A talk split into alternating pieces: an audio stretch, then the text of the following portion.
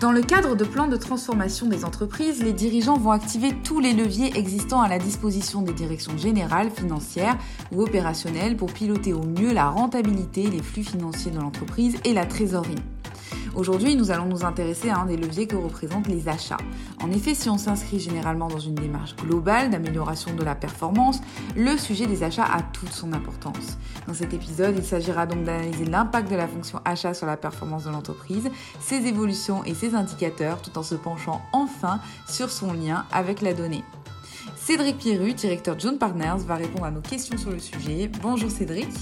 Bonjour Manon. Quel est l'impact de la performance achat sur la performance globale des entreprises bah, on voit que les achats ont un impact fort sur la performance globale des, entreprises. Tout d'abord sur euh, ces objectifs assez euh, traditionnels, hein, je dirais, que sont le, chiffre d'affaires et la rentabilité.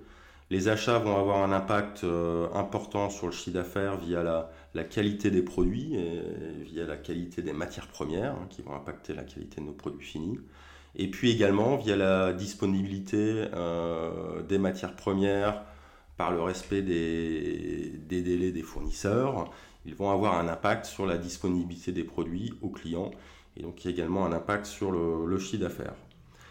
Deuxième objectif classique de l'entreprise, la rentabilité. Les achats, là également, vont avoir un impact fort via euh, l'évolution du coût des matières premières et euh, la maîtrise des coûts de transport.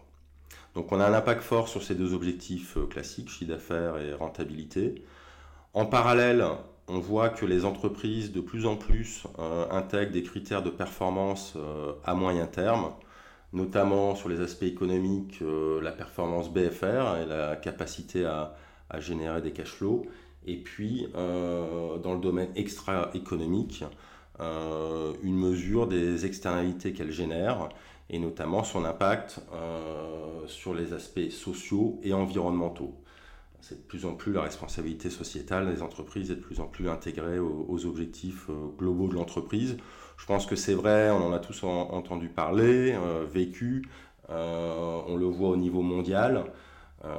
On interroge, nous, chaque année, les, patrons de PME et ETI françaises, et dans notre dernier sondage via Voice, euh, qui, est, qui, est publié, qui a été publié en janvier 21 euh, et que je vous invite à, consulter sur notre site, on voit qu'effectivement, on a toujours les objectifs classiques, un hein, CA rentabilité qui reste très important, mais qui, euh, qui baisse en importance hein, par rapport aux années précédentes.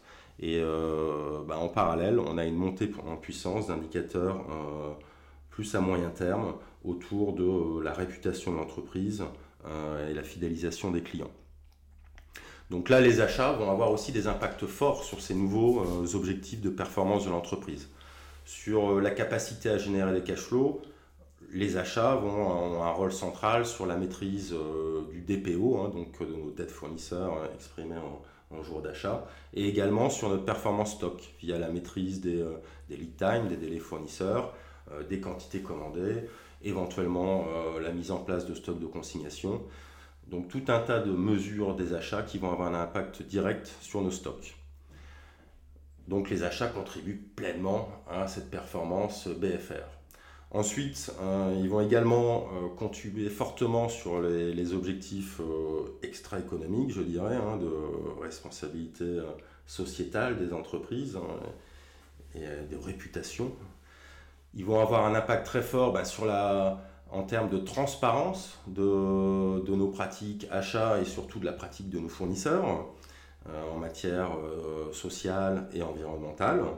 Euh, l'impact environnemental va être fortement porté par l'impact de nos matières premières dans ce domaine ainsi que des transports. Et donc là, les achats sont, sont à la pointe, je dirais, pour optimiser ces aspects et euh, dans l'objectif hein, global de l'entreprise.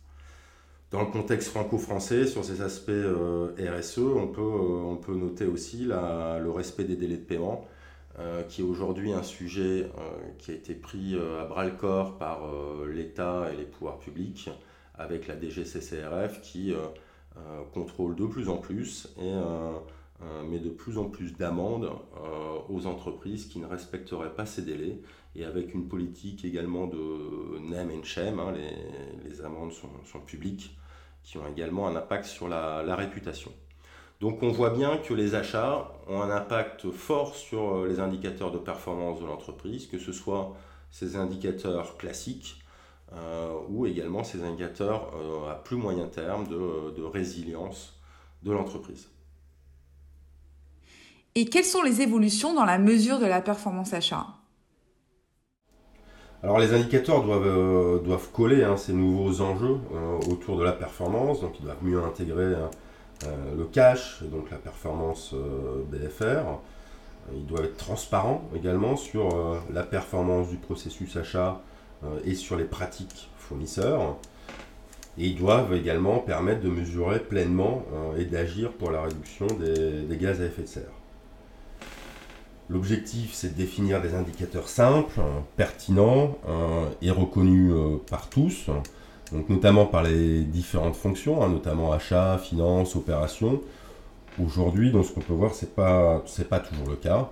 Euh, et puis ça doit être également euh, à tous les niveaux au sein de l'organisation, au niveau groupe, BU, pays, catégorie d'achat, fournisseur. Et ça, cette capacité à, zoomer sur, euh, sur des catégories, on le voit encore relativement peu dans les entreprises. Et puis bien sûr, ces indicateurs, ils doivent être disponibles rapidement euh, facilement générable et disponible au moins euh, à une maille mensuelle. Et donc bah, tous ces aspects euh, de la performance, on parle d'indicateurs, il faut aussi qu'il y ait des objectifs qui soient définis sur ces différents aspects, intégrés aux objectifs de l'entreprise et des acheteurs, et puis aider les acheteurs à trouver le, les meilleurs équilibres hein, sur ces objectifs un peu multifacettes euh, et euh, les, doter d'outils hein, d'aide à la décision. On pourrait y revenir sur un, sur un prochain podcast. Comment cela se traduit-il concrètement? Je veux dire en termes d'évolution d'indicateurs cash, transparence, environnement? Alors si on regarde ces trois catégories, euh, bah, sur le cash, d'abord on mesure traditionnellement la performance BFR côté fournisseur avec le DPO, hein, le Days Payable Outstanding. Euh, c'est les dettes fournisseurs exprimées au jour d'achat. Euh, on veut pouvoir zoomer euh, à l'intérieur de ces indicateurs global hein, pour bien comprendre d'où vient l'évolution de cette performance BFR, donc avec une vision précise de la répartition des termes de paiement, et en fonction des entreprises, l'impact des avances fournisseurs ou, ou des BFA. Un point clé, c'est aussi de mesurer précisément la performance de paiement. Hein. On en a parlé un peu plus tôt euh, sur les contrôles des GCCRF. Il faut être bien sûr en mesure de connaître précisément euh, quels sont nos termes de paiement et euh, dans quelle mesure nous les respectons. Donc ça, c'était sur les aspects cash. Sur les aspects transparence, moi, je vois deux grands points. Hein. C'est d'abord la, transparence sur notre efficacité en interne. Euh, et sur euh, mesurer précisément dans, quelle mesure on, euh, respecte les, contrats négociés et bah, dans quelle mesure les dépenses sont couvertes par des, des, process et des contrats achats. Deuxième grand point de la transparence, c'est bien sûr la transparence de, des pratiques de nos fournisseurs, aussi bien sur le respect des droits de l'homme, du droit du travail, l'interdiction du, travail des enfants, mais aussi sur euh, leur capacité à favoriser l'inclusion et la diversité et à agir très concrètement sur euh, les aspects environnementaux, que ce soit les, émissions ou euh, favoriser la biodiversité. Donc ça, c'est des indicateurs qui sont relativement simples, hein, à la fois cash, transparence et environnement. Euh, surtout sur les aspects économiques, mais euh, ça peut être euh, relativement complexe à mettre en œuvre. Très bien, alors Cédric, pourquoi est-ce difficile à mettre en œuvre? Bah, La difficulté, c'est la maîtrise de la donnée. Hein. pour les entreprises, sa capacité à capturer, traiter, analyser l'ensemble des données disponibles pour mieux comprendre, mieux appréhender sa performance achat. On s'est doté, nous, au sein de June Partners, d'une Data Factory qui maintenant travaille avec nous sur, sur chaque projet pour utiliser au, mieux cette donnée hein, euh, et mesurer le plus précisément possible la performance. on, a beaucoup d'outils qui se sont développés ces dernières années et qui nous permettent d'aller euh, beaucoup plus vite, hein, de fiabiliser et d'automatiser ces traitements de la donnée.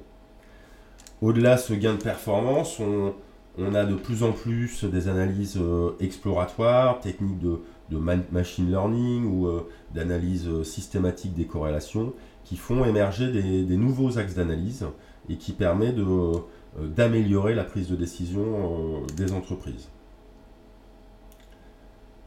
Et sur ces sujets, un peu comme sur l'ensemble des, notions de performance dont on vient de discuter, nous on est convaincus que les entreprises qui, euh, euh, qui prennent les devants sur ces sujets hein, euh, disposeront d'un avantage compétitif vis-à-vis -vis des entreprises qui sont plus suiveuses.